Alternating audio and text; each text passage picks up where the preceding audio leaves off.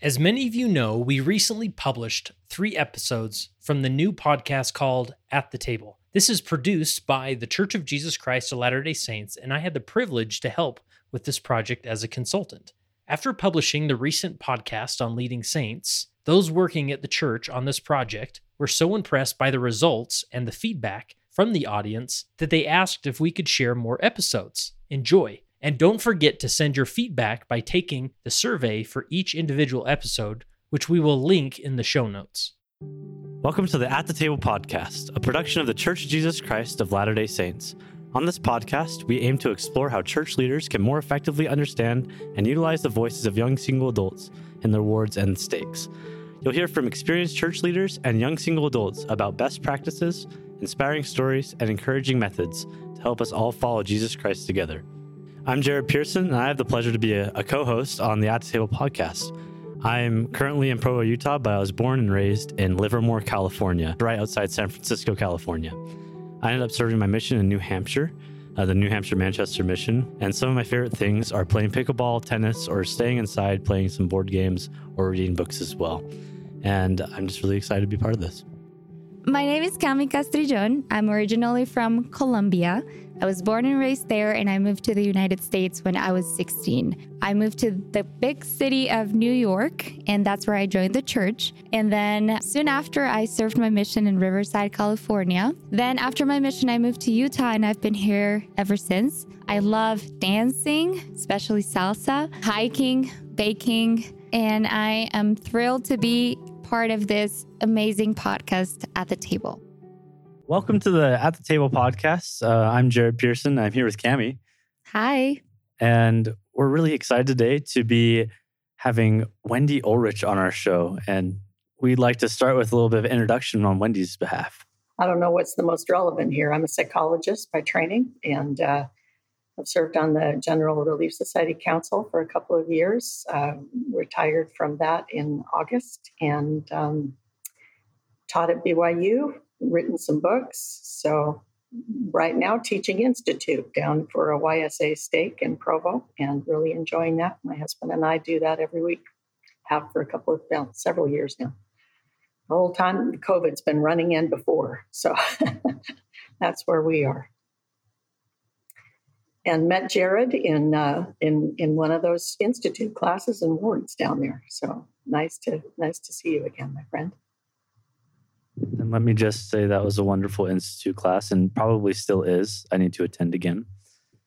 Um, but today, I think we're talking a little bit about apathy and the YSAs and how to kind of tackle that, what it looks like. And I just wanted to pose the question first to you, Wendy, of is there apathy in the YSA setting or in YSA wards uh, among both participants or leaders or both? Or what, what have you seen, especially in your assignments to a ward down in Provo? you know, the the word that we've been involved with, the stake we've been involved with, um, are some of the most remarkable young adults I, I think I, I know. Uh, the, the, two people sitting in in front of me on the screen that I can see a little of anyway, um, being among them. So I, you tell me, what do you think about that? Uh, you're you're more engaged in that in that group with that audience. You've got more connections than I do. Um, what do you think the issue is there?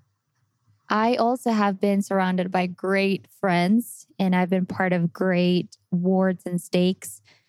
Um, at the same time, I have also noticed a lot of those great friends kind of step away from the church or um, they just have no interest in being a part of the church anymore. And I feel like a lot of the things that I've gathered from them are just social social things that are going on. The majority of them have felt like a lot of their a lot of the things that they want to do that society is offering them um, are conflicting with their beliefs and um, they just decide not to have that conflict anymore and they want to do things that feel right for them and they decide that in their own words that the church or the gospel is something that has served them, but not anymore. Um, that's what I've noticed in in my experience with my friends and in my community. I've had a really similar experience. I'm typically I feel like I've had a very pleasant experience in wards and different activities and I've been surrounded with wonderful people who make me feel really included. On the flip side, um, I've had the opportunity to both serve in callings where I'm in contact with people or just friends um, who are a little bit disenfranchised with both going to church and being actively engaged in a lot of church type things. Um, this could be in the form of they they get a calling and they start doubting like why is this even a calling and I'll be honest sometimes I doubt it when it's like your calling is to empty the second trash can on the right. And I say oh that's interesting. Uh, did you get set apart though? Was that pleasant? And they said yeah that's it was wonderful. It's just a little bit weird. And I'm like yeah I understand that. On the other hand sometimes it's you know my parents have been really involved in this. Um, I'm doing it to make them proud but I'm sort of not feeling it. Um, and that's a lot more frequent of I had it in the past, but it's not really doing anything for me now, like what Cami was saying. And that's more frequent than I feel like finding someone in the church to have problems with. It's just not finding enough there to begin with. And at least that, that's how I'd, I'd address apathy in the church rather than like um, antagonism inside as well. Yeah, I think that's helpful to to think about. Um, when have been the times in our lives when we felt most committed and engaged with something, and what are the times when it no longer really seems to be serving us? A lot of times, um, there are. I, I think there's a whole group of people for whom the apathy is really sort of about fear uh, fear of getting really engaged. Maybe I, I don't really feel like I'm capable of handling this, or you know, I, I don't really find um, uh, I, am a little nervous about really getting involved, but I think more often what I hear the two of you describing is more of a feeling of this isn't really working for me. I, it doesn't really seem like I'm as engaged as I want to be. I'm not finding meaningful, purposeful things to do as part of my church experience that really help me live my values in ways that matter to me or build relationships or develop talents or gifts that are important to me. And that's where I think good leadership can really come in and be really important. Um, that, that if we, as leaders, I think sometimes we're trying to sort of spare people. We recognize how busy young single adults can be and uh, how important their education is or their work or their relationships or things that you know that they're doing so we're trying to maybe uh, not get them too busy because we don't want to overwhelm people but on the other hand, sometimes there's just not enough to do to make it feel like a meaningful experience at church. And then people kind of give up.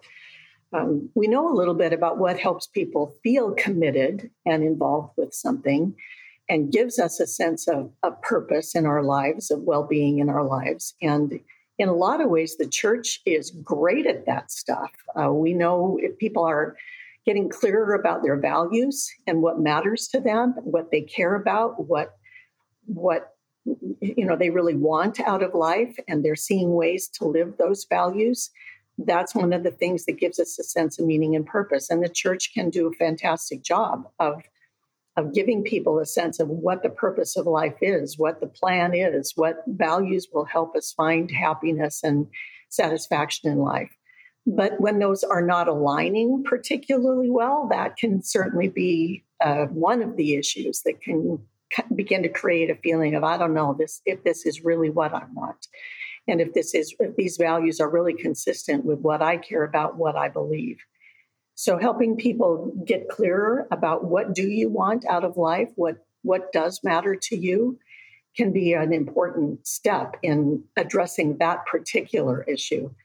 Um, have you ever had anybody kind of ask you questions about, you know, what do you want out of life, and and thought about what it what matters to you, what values are important to you? If somebody were to ask you that, do you feel like you could define that pretty clearly at this point, or are you still exploring that? Where are you on those kinds of issues? Because of the knowledge of the gospel that I received a few years ago, I have a clearer understanding of what my goals are, what my dreams are, the things that I want to achieve in life. And for me, the gospel is the most beautiful thing that has ever happened to me. Um, it came at an age that um, was a really hard age. Um, I, am an immigrant and I was 16, and um, my parents had separated at the moment, and I was new to the United States, didn't speak the language, and had a lot of questions about my worth, my purpose, and um, everything about my life. And that's when I met the missionaries, were when the gospel came into my life, and it gave gave me all of these answers that I didn't really know I was looking for. Um, and I have held on to those truths and um, to all the things that I've learned in the church and the gospel all these years. And it has given me a new perspective and a new purpose in life that I don't know how I lived my life without all of these truths and, and knowledge. So yes, if if someone were to ask me, I I would be able to tell them um, what my dreams and goals are because of the knowledge that I have now. Cami, thank you for sharing that. That that's really helpful to me and inspiring to me. Um, I think sometimes the apathy can come when we've lived with these things all of our lives and we haven't really explored them for ourselves. We haven't really seen the contrast that you've experienced. And uh, I'm delighted to know that as you came out of a, of a different place from from taking the church sort of for granted, that you found a lot of answers here and direction and help. And whether we've been in the church all our lives or we're just finding it for the first time, that's the kind of experience every one of us needs to have at some level. Uh, I remember as a young woman, you know, I think 13 years old, coming into a Sunday school class for the first time and sort of coming out of primary not very long and thinking, is there anything new here? Is there anything I haven't heard before? Is there any reason to sort of hang around here at the ripe old age of probably 13? And um, and coming into a Sunday school class with a really dynamic teacher who knew the gospel really well and taught me things I'd never really heard or experienced. And I thought, I'm I'm I want to know more about this and began to really do a search of my own. So sometimes it takes you know, it takes a, a, really good teacher, a really good leader to sort of wake our brains up and inspire us to feel like some of the questions we have in life are being answered here. We can find direction, we can find opportunities here to to find um, values and, and goals and dreams that are important to us. I love uh, Whitney Johnson, who talks about. She's got a book on dating your dreams. She talks about dreams and that it's it's not just you don't just automatically know what you want to be when you grow up. You know, you have to sort of figure that out as you go. And as you, she talks about the importance of sort of exploring, you know, our dreams and trying things and, and, figuring these things out because we have experience with them. And I think that's one of the things that uh, college and, and work are so helpful with is giving us an opportunity to um, experience ourselves in different settings to get the skills that we need to be able to be successful at something really goes a long way in deciding, yeah, this is what I want to do. You can't really know you want to be a concert pianist until you've got enough skill to be a really good pianist. And that takes a long time. And I think we forget sometimes that the gospel and the church can be the same way. We have to get good at it in order to really feel like I, I can do this and i love it when i do when i when i'm engaged here and i'm involved with this um, i begin to realize that this is this this is exciting. This there's stuff here that matters to me. I am learning. I am growing. I'm developing some skills that help me feel confident that i can live the gospel and i can be a disciple of christ in a meaningful way. Um, what about you jerry? Any thoughts about that? What what what's help you stay I, I know you have a deep enthusiasm and love for the gospel. Where where did that come from for you? Yeah I, w- I would attribute a lot of my belief to both my parents but i also i don't know I, there's two talks that actually come to mind two very different concepts. Um, one by elder bednar recently is when he talked about the phrase when thou art converted um, yeah from Jesus talking to his disciples.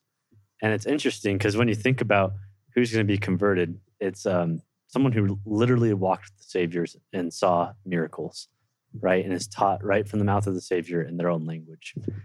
But he hits them with this phrase of "when thou art converted," and I've given that a lot of thought. And um, it wasn't too long ago that I actually took a religion course from um, Gerrit Dirkmaat at BYU, and he talked about a time where Brigham Young decided it's time for everyone to get baptized again, or maybe it was Joseph. I don't remember. That, that's that's the foggy part of my memory.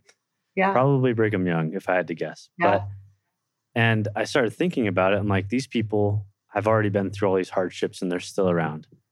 Yet they needed to have their own form of conversion. And in a similar sense, I would say that a lot of my testimony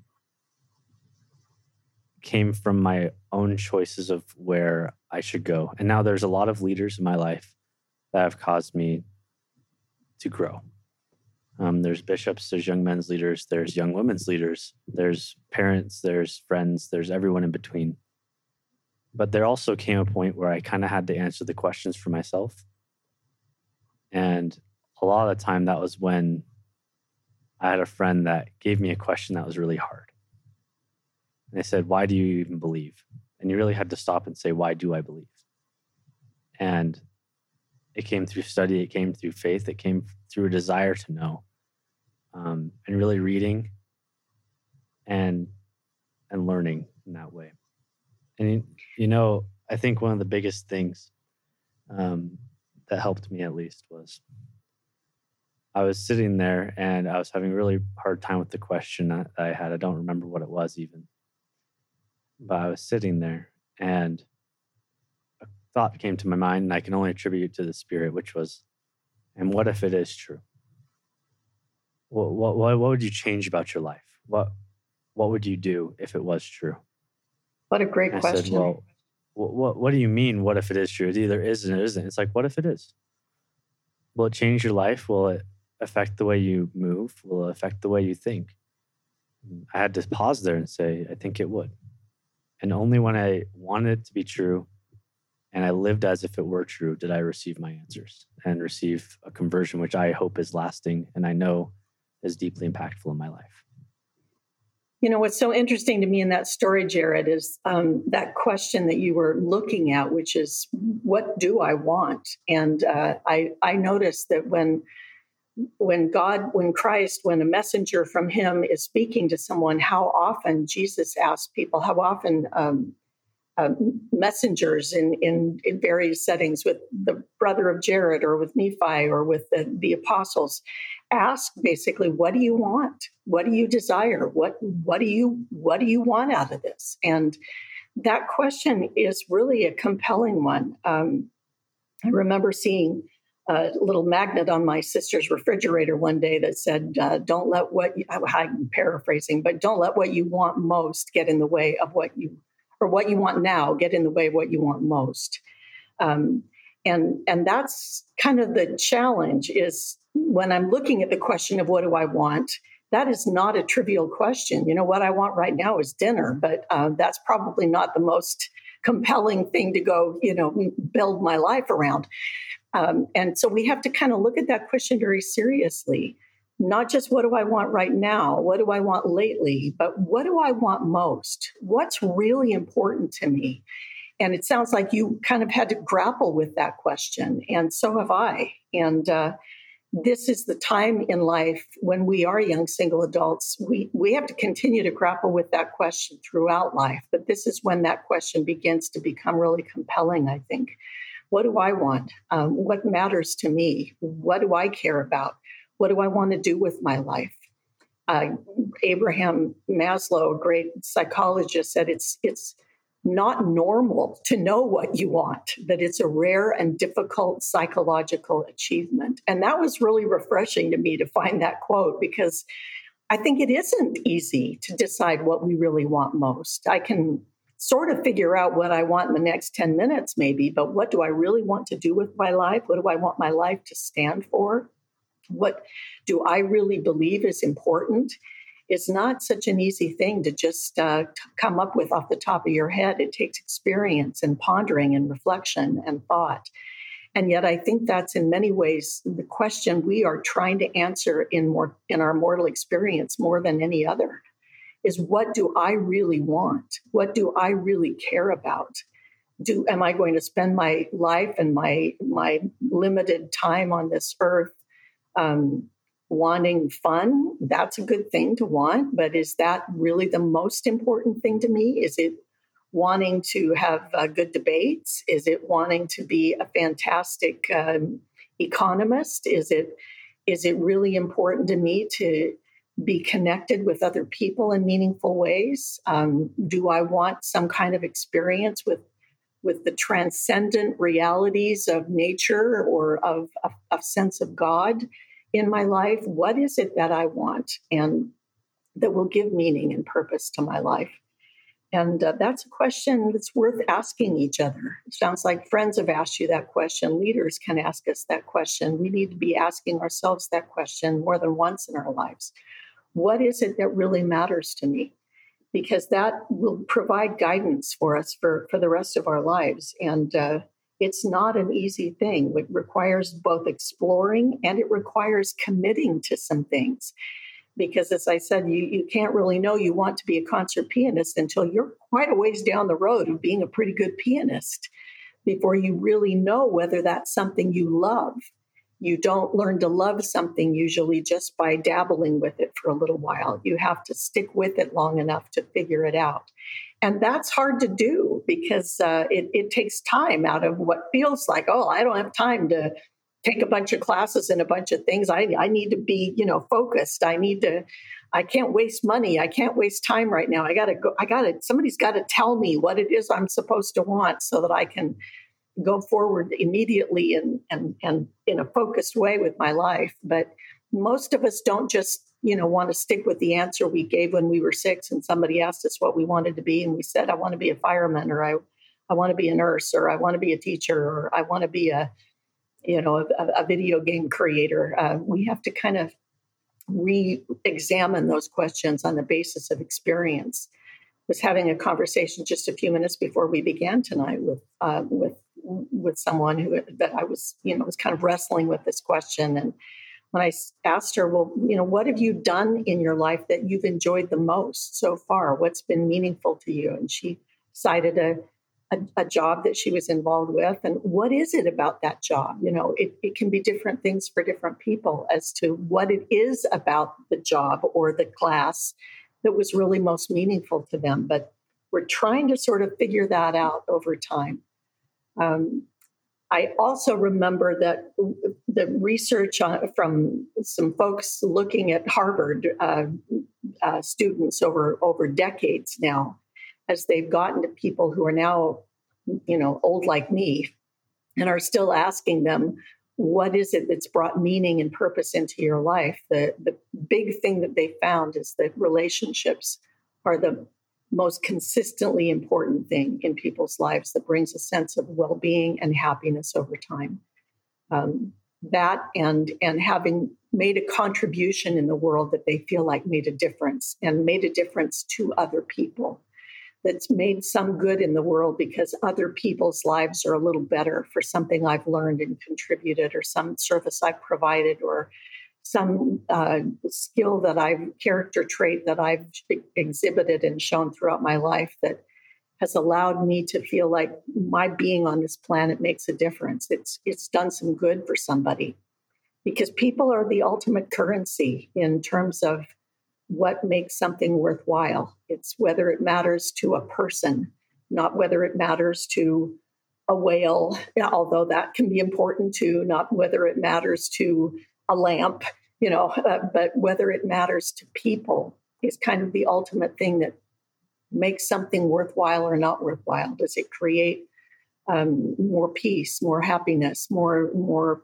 well-being, more um, fulfillment to people? So, are we developing our strengths is really an important thing. And then, are we using those strengths to strengthen others, to make a difference for good in the world? Are some of the things that really can get us charged up about feeling like we're doing something that's worth the risk of failing And uh, we will fail, we will mess up. And uh, sometimes I think we get apathetic because we are too afraid to fail. So we just sort of withdraw our energy and pull back and say, well, I don't really care about that. When really it's a kind of a fear that maybe if I invest in this, I'll find out that I'm not good at it. And I don't want to find that out or I don't want to be that vulnerable. So I'm just not going to, I'm, I'm just not going to dig in.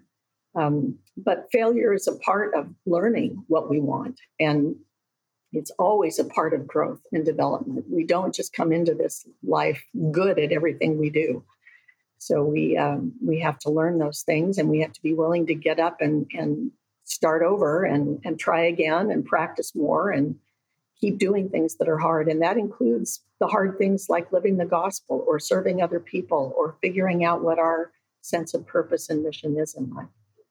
Um, so, developing those strengths, developing our personal character, um, and and then using those things to to develop relationships and to make a difference for good in the world are some of the things that really help us overcome that sense of apathy when we see the gospel helping us do those things and making those commitments and seeing the purpose and having the opportunity to develop those skills and those character traits and those um, those that experience base that helps us know what matters to us most.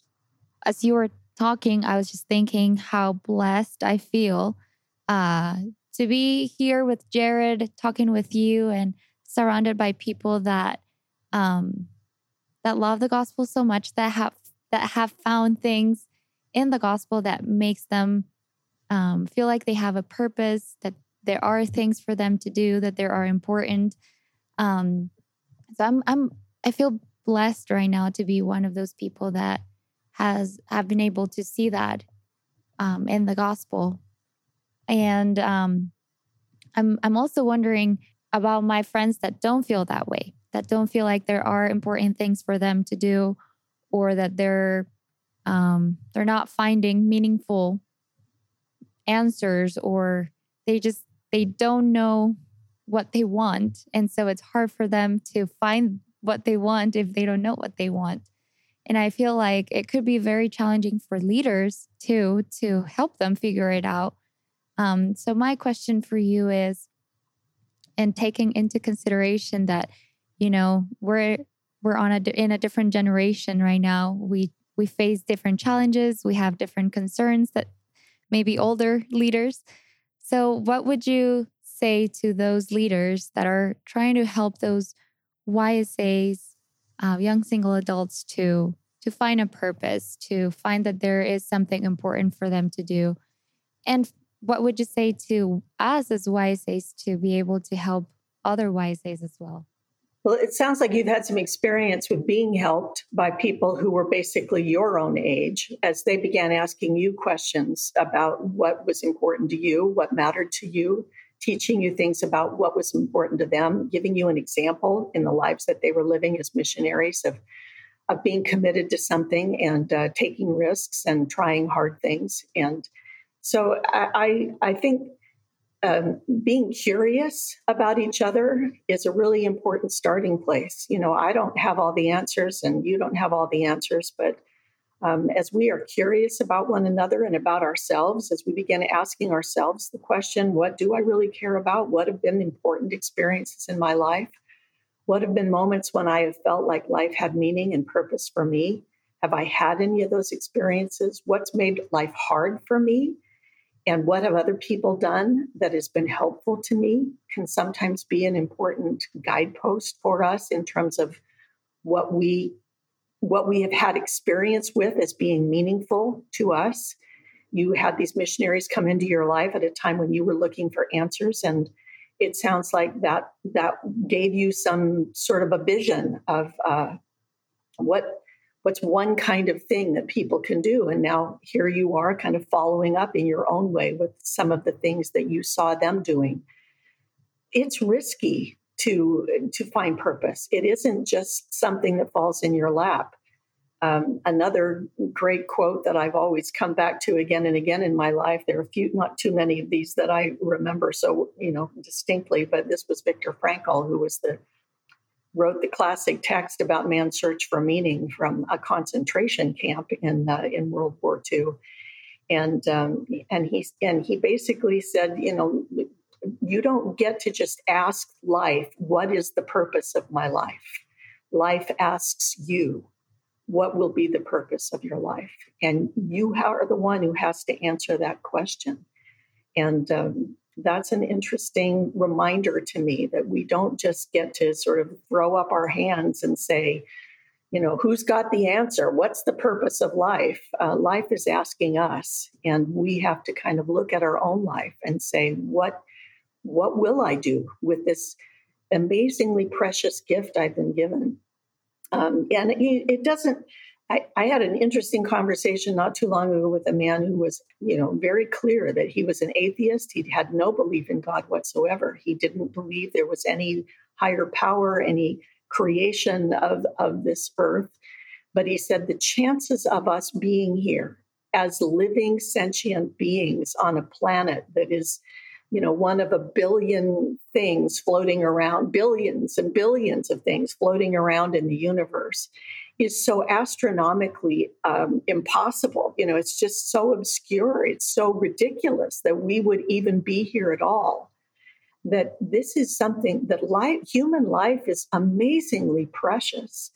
And so we don't even have to have a belief in God to recognize that life is, humanity is a precious thing. Each human life is an amazing experience that, that we have been you know brought into and we can uh, we can waste that time on foolish things and things that don't really matter or we can make a decision that we're going to make our life stand up to the question what is the purpose of your life in a way that matters to us and that we feel okay I, this is my challenge is to figure out what what will i do with this one rare, precious gift that I, I have. Um, even if I don't believe some person gave it to me, um, I still I still get to decide what I'm going to do with it. While I'm here, let me let me make the decision to make the very very best of it.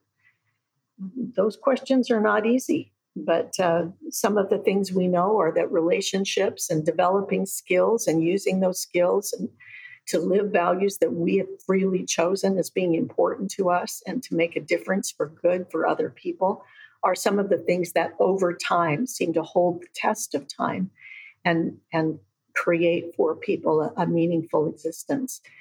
A connection with nature connection with something bigger than ourselves is another thing that we can define in lots of ways but for many members of the church that transcendent connection is with the spirit and with that sense that there is something bigger than me. There is something out there that gives meaning and purpose to my life, that knows more than I do, that I have come to trust, has answers for me and a purpose for me. I love the scriptures in Moses where the Lord says to Moses, I have a work for thee, Moses, my son. And I think as we come to know the Lord, my experience has been that he has a, a, he does have a purpose for each of us he wants with all his heart for us to know him and to come to know ourselves more deeply and um, and in order to do that he created this opportunity for us to come to a place where we don't really know what it's all about we don't have somebody just handing us the answers and we have to sort of decide for ourselves based on our own experience what do I care about? What is meaningful to me? And what isn't? And we can help each other as we uh, as we probe those questions and help each other talk about them and think about them and learn from our experience. But life is risky, and um, it's interesting to me that agency makes it risky. In our understanding of the purpose of life, uh, Satan didn't want to take the risk he didn't want to he he didn't want you know you think about the the parable that jesus told about the, the talents and the guy who gives his servant five talents and he makes it 10 and he gives the other guy two and he makes it four and then he gives the other guy one and he he doesn't do anything with it. He he hides it in the ground someplace. And and the, you know the master in the story comes back and says you could have at least given it to a bank you know and gotten some interest on this on this money uh, you didn't even get me 6%, you know, or 3%. You, you buried it in the ground and I got nothing back for for uh, for what I you know from from what I gave you. And I I think you know it, it is an interesting comparison because we can sort of get the notion that God sent us here to come back to Him in the perfect, pure, ideal state that we were in when we left Him. But that parable reminds me, no, He is. It's okay to take a risk and, and double your money. It's okay to take a risk and get a little bit of interest it's not okay to just sit here and waste this precious time that you've been given. It's even it's even better to try to, to do something and to fail at it. And then learn from that and get back up and try again than to do nothing. And that gives me some hope that I need to get over my fears of, of doing hard things and being, you know, an idiot and looking stupid and failing at it. That's okay but what's not okay is to just sit around and play video games all day and, and waste the, you know, the talent that I've been given. Um, unless I'm using that for, you know, some purpose that I that I really care about and that matters to me. Jared, you're somebody I've always admired for being a risk taker, I think, and a, a thoughtful person. Um, how did how did you learn that? How did you how did you acquire the courage to try to do hard things and to think hard thoughts? Before I jump into that, I actually have a kind of reversal of almost the same question for you, which is where do you start? Say I'm trying to find methods to find out all these things about myself, find out who I am in a sense, a divine identity. where do you even start? That can be really overwhelming for a lot of people, I feel like. Well, you've already started. You know, all of us have already started. We, we're alive and we know how to walk and talk and add and uh, read. And, you know, those are starts. And what are the stories that call to us? What are the experiences that we've had that have been um, the most uh, engaging, that, that have gotten our attention in a way that makes life feel like, you know, I sort of lose track of time because I'm so engaged in this project as a way to start but also really hard things can be a place to start. Um, what did I learn from this horrific loss? What did I learn from this difficult challenge? What did I learn from this really devastating failure? Because um, we can learn, well, we can handle those difficult moments in one of two ways. Uh, there's, I can't remember the man's name who's done some research on this. It's not coming right to my mind, but he found that there are sort of two kinds of stories that people tell themselves about things that have happened to them already in life. One is sort of contagion stories. This happened and then everything blew up, everything got worse, everything turned around in an awful way. And from then on, it was downhill, is one of the ways we tell our story. But he found that people could tell almost identical stories in what he called redemptive stories which is taking the same kinds of experiences and saying, yeah, that was this was really hard. You know, my parents were getting a divorce. My my I didn't get into the college I wanted to. I, I came here as an immigrant. I didn't know the language. And and as Cami has done so beautifully, shown us already, she's created a redemptive story. It wasn't my parents got a divorce and I went to this foreign country and everything fell apart and was a mess after that. It was I came here and and even though it was really hard, um, some things happened that have changed my changed me and changed me for good. That um, that turned my life in a positive direction, or that I learned something from that has made me a better person, or that I feel really good about in how I handled it, even though at the time it was just incredibly hard. So, those redemptive stories, when we can find a way to tell our story, looking for what we learned or what we understood about life or about ourselves or about about challenges or difficulties those redemptive stories are really an important thing in our resilience and in our ability to stick with hard stuff in the future. And in fact he, he you know in his research he found and i'm so sorry i can't remember his name right now um, in his research, he found that people who could tell a redemptive story about when I lost my job found a new job more quickly. People who could tell a redemptive story about a really hard thing that they'd experienced bounced back faster and moved on with more courage and, and more creativity into the future. So the ability to we we are the ones who decide what the meaning of that story will be, what the meaning of those events will be. We are the we can't change what happened in the past. But but it, it turns out we don't have to. We can change the meaning that we give what happened in the past, and that we have control over we can change that we are willing to try again, even though we failed the first time, or that um, that it was difficult, or that things didn't work the way we we wanted or expected. And when we create that redemptive story that sort of says, but I got up and I tried again, or but I got up and I decided I was never doing that again, so I did this instead, or whatever it may be, when we change that story, we begin to change the meaning uh, that it has in our lives in ways that that makes for something positive and not just something negative. So we can help each other write those redemptive stories by asking each other, well, did you learn anything from that that that has helped you in any way? Or how long did it take you to get to get to a different place with that? Or what happened next? And and you know where did you go from there when we find ourselves in apathy and giving up, it's often because we haven't been able to figure out how to write that redemptive sort of story. Um, I think redemptive is an interesting choice of words uh, from this from this individual who talks about this because we talk about the redemptive power of Jesus Christ that He has promised us through His atonement. That no matter what happens to us here, he can turn it into a redemptive story if we will let him. He can use it for our good if we will let him. He can help us make a difference for good for other people if we will let him. He can help us um, find find a path forward, and um, he can do that because of the depth of his compassion for us, exactly where we are. That gives us compassion for ourselves in that moment, and that compassion helps us turn that story and say, I can do, I can, I can figure something out here.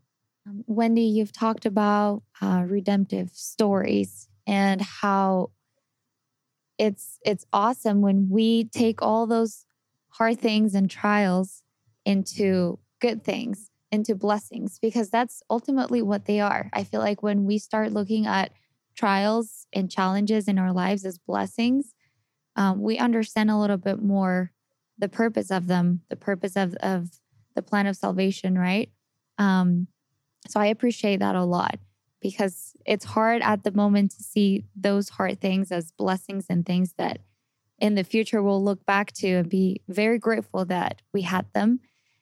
How what what is the relation between those redemptive redemptive stories and grit? What would you say? I think the connection is that when we can make a story into a redemptive story, it gives us the courage to keep going and to try again. Uh, I love the work on that Carol Dweck has done on growth mindset as she tried to figure out what gave people grit in a in a difficult situation. She was looking at children doing puzzles in school, and most of us have been exposed to some of her work. I think it's pr- pretty pervasive in business and in and in education both at this point. But what she found was that the, the students who were willing to keep trying and uh, and didn't think they were failing because they just thought they were learning they stuck with those tasks and they and they you know asked for a little clue or they they tried a different approach or or they uh, they they got help from the teacher, but they didn't want her to just tell them what to do. They they wanted the, the teacher to give them a little bit of guidance so they could because they wanted to do it do it themselves. They were willing to take on hard things because they didn't think they were failing. She was trying to figure out what you know what made people keep going when they were when they were failing. And what she discovered was they didn't think they were failing. They just thought they were learning. Um, I'm not there, you know. I, I just don't like failing, and uh, and and I tend to kind of go quickly to, oh man, I'm making a fool of myself here, but I'm trying really hard to learn. No, everything I do won't be perfect. Everything I do won't be great. I will fail a lot in this life, and if I'm not failing, I'm not really engaged. I love somebody who told me the other day that her her dad uh, would always ask them every night at dinner, "Okay, who had a what you know what did you fail at today?" That was that was his question, and he that was if you hadn't failed at something, you weren't trying hard enough you know, was, was the approach that he kind of took with them, which was kind of the opposite of the approach in my family, which was, what did you succeed at today? And if you failed at something, that was a problem. You know, that was, oh, you weren't, you didn't try hard enough, or you were over your head, or you got, you know, you you shouldn't have been doing that, or something. But his approach was, that's what says you're in, in the game. Is if you're in it far enough to be over your head a little bit and to keep trying and to practice more and to learn from that mistake um, was the, was the goal. And uh, I think we're we're getting better at that in some in some regards, but maybe we have some work to do still in in the church in not seeing failure or um, weakness or uh, not doing something perfectly as as sort of a oh well you know something wrong with you. No as i say the lord's parable is pretty clear. No i i want you to go try you know even if you come back having lost the coin that's better than having not tried to develop that talent to develop that skill to to learn something and and try something hard that might make a difference for good in the world. We have to know when to quit too you know we have to know when all right i've thrown enough enough after this one that maybe it's time to pull back and try something else. And that's another question for another day. But um, getting in there and and and pitching and and swinging the bat is is important if we're going to get if we're going to get any place. The people who've had the you know what's what's it Babe Ruth who had the most uh, home runs had the most strikes, and um, we, we've got to be willing to do both one of the main things that I'm hearing over and over again is this concept of like failing forward, which is you fail, but you get up and you're still moving forward. Um, and I really like the fact that it's redemption. You're growing, you're learning. It's not like you're stagnating and you have to be perfect right now. And I feel like a lot of times, at least in YSA settings and other settings as well, it could be overwhelming, it could be really difficult. And a lot of leaders wonder, how can I even help? Or people that love them ask themselves, how can I help this person? And how, how would you say that leaders should approach writing a redemptive story with a YSA or with anyone else in their ward as well? Great question. You know, I think sometimes we get so invested in the issue of how do I help someone? How do I serve someone? That it can become almost more about us that i get to feel good because i know an answer they don't or i have a strength that they don't or i can i can bring them what they need. Um, i i i'm trying to get over that a little bit in my own life you know and that's hard to do. Um, it, it does feel good to have the answers um, but i think a lot of times we are actually more helpful to each other when we ask more questions when we get more curious about what they're doing and why they're doing it. When we are asking questions like, eh, you know, what have you tried? And uh, what have you learned from that? What else could you try? If you were to do that, you know, where would you start? Um, what obstacles might you face? Uh, have you had any experience with something like that before? What did you learn from that? And and I think those are more empowering questions in some ways than um, than just how can I help. I, I noticed this, for example, with the brother of Jared. You know, that he goes to the Lord with this problem, and the Lord says, "Well, you know, I, I'll fix this one for you. I, you know, yes, air would be good. Let me see if I can solve that problem for you. But what do you want me to do about the problem you've got with light?" And the brother of Jared doesn't know, but he goes and he tries something, you know, and and I'm sure he's looking at this all the time, thinking, this is ridiculous. You know, I'm making these crystals out of, you know, molting rock. And how is this ever going to shine? And, you know, maybe, I don't know how this is going to work. You know, I have, he has no reference point for how this could happen but he does what he can think of to do. And then the Lord kind of steps in at that point and helps with the rest. Sometimes the Lord steps in and helps when there's nothing else we can do. And sometimes he says, back to the drawing board, try something else, you know. But um, I love that the Lord doesn't just give us answers. Christ doesn't just give people answers. He asks he asks them more about their situation. He gets them talking. He um, he asks them what they think. He asks them what they've tried. He asks them where they'd start, and he he is trying to empower them. And they're like, we don't want to go back there. You know, everybody's mad. They're all fighting with each other. We don't want. to, No, we need to go back. We need to go back and see what we can do with this. And um, I think that is probably closer to what the Lord would have done in those kinds of situations. Um, to, to, see what else can we do here, and and let's try again. So, can we do that with each other?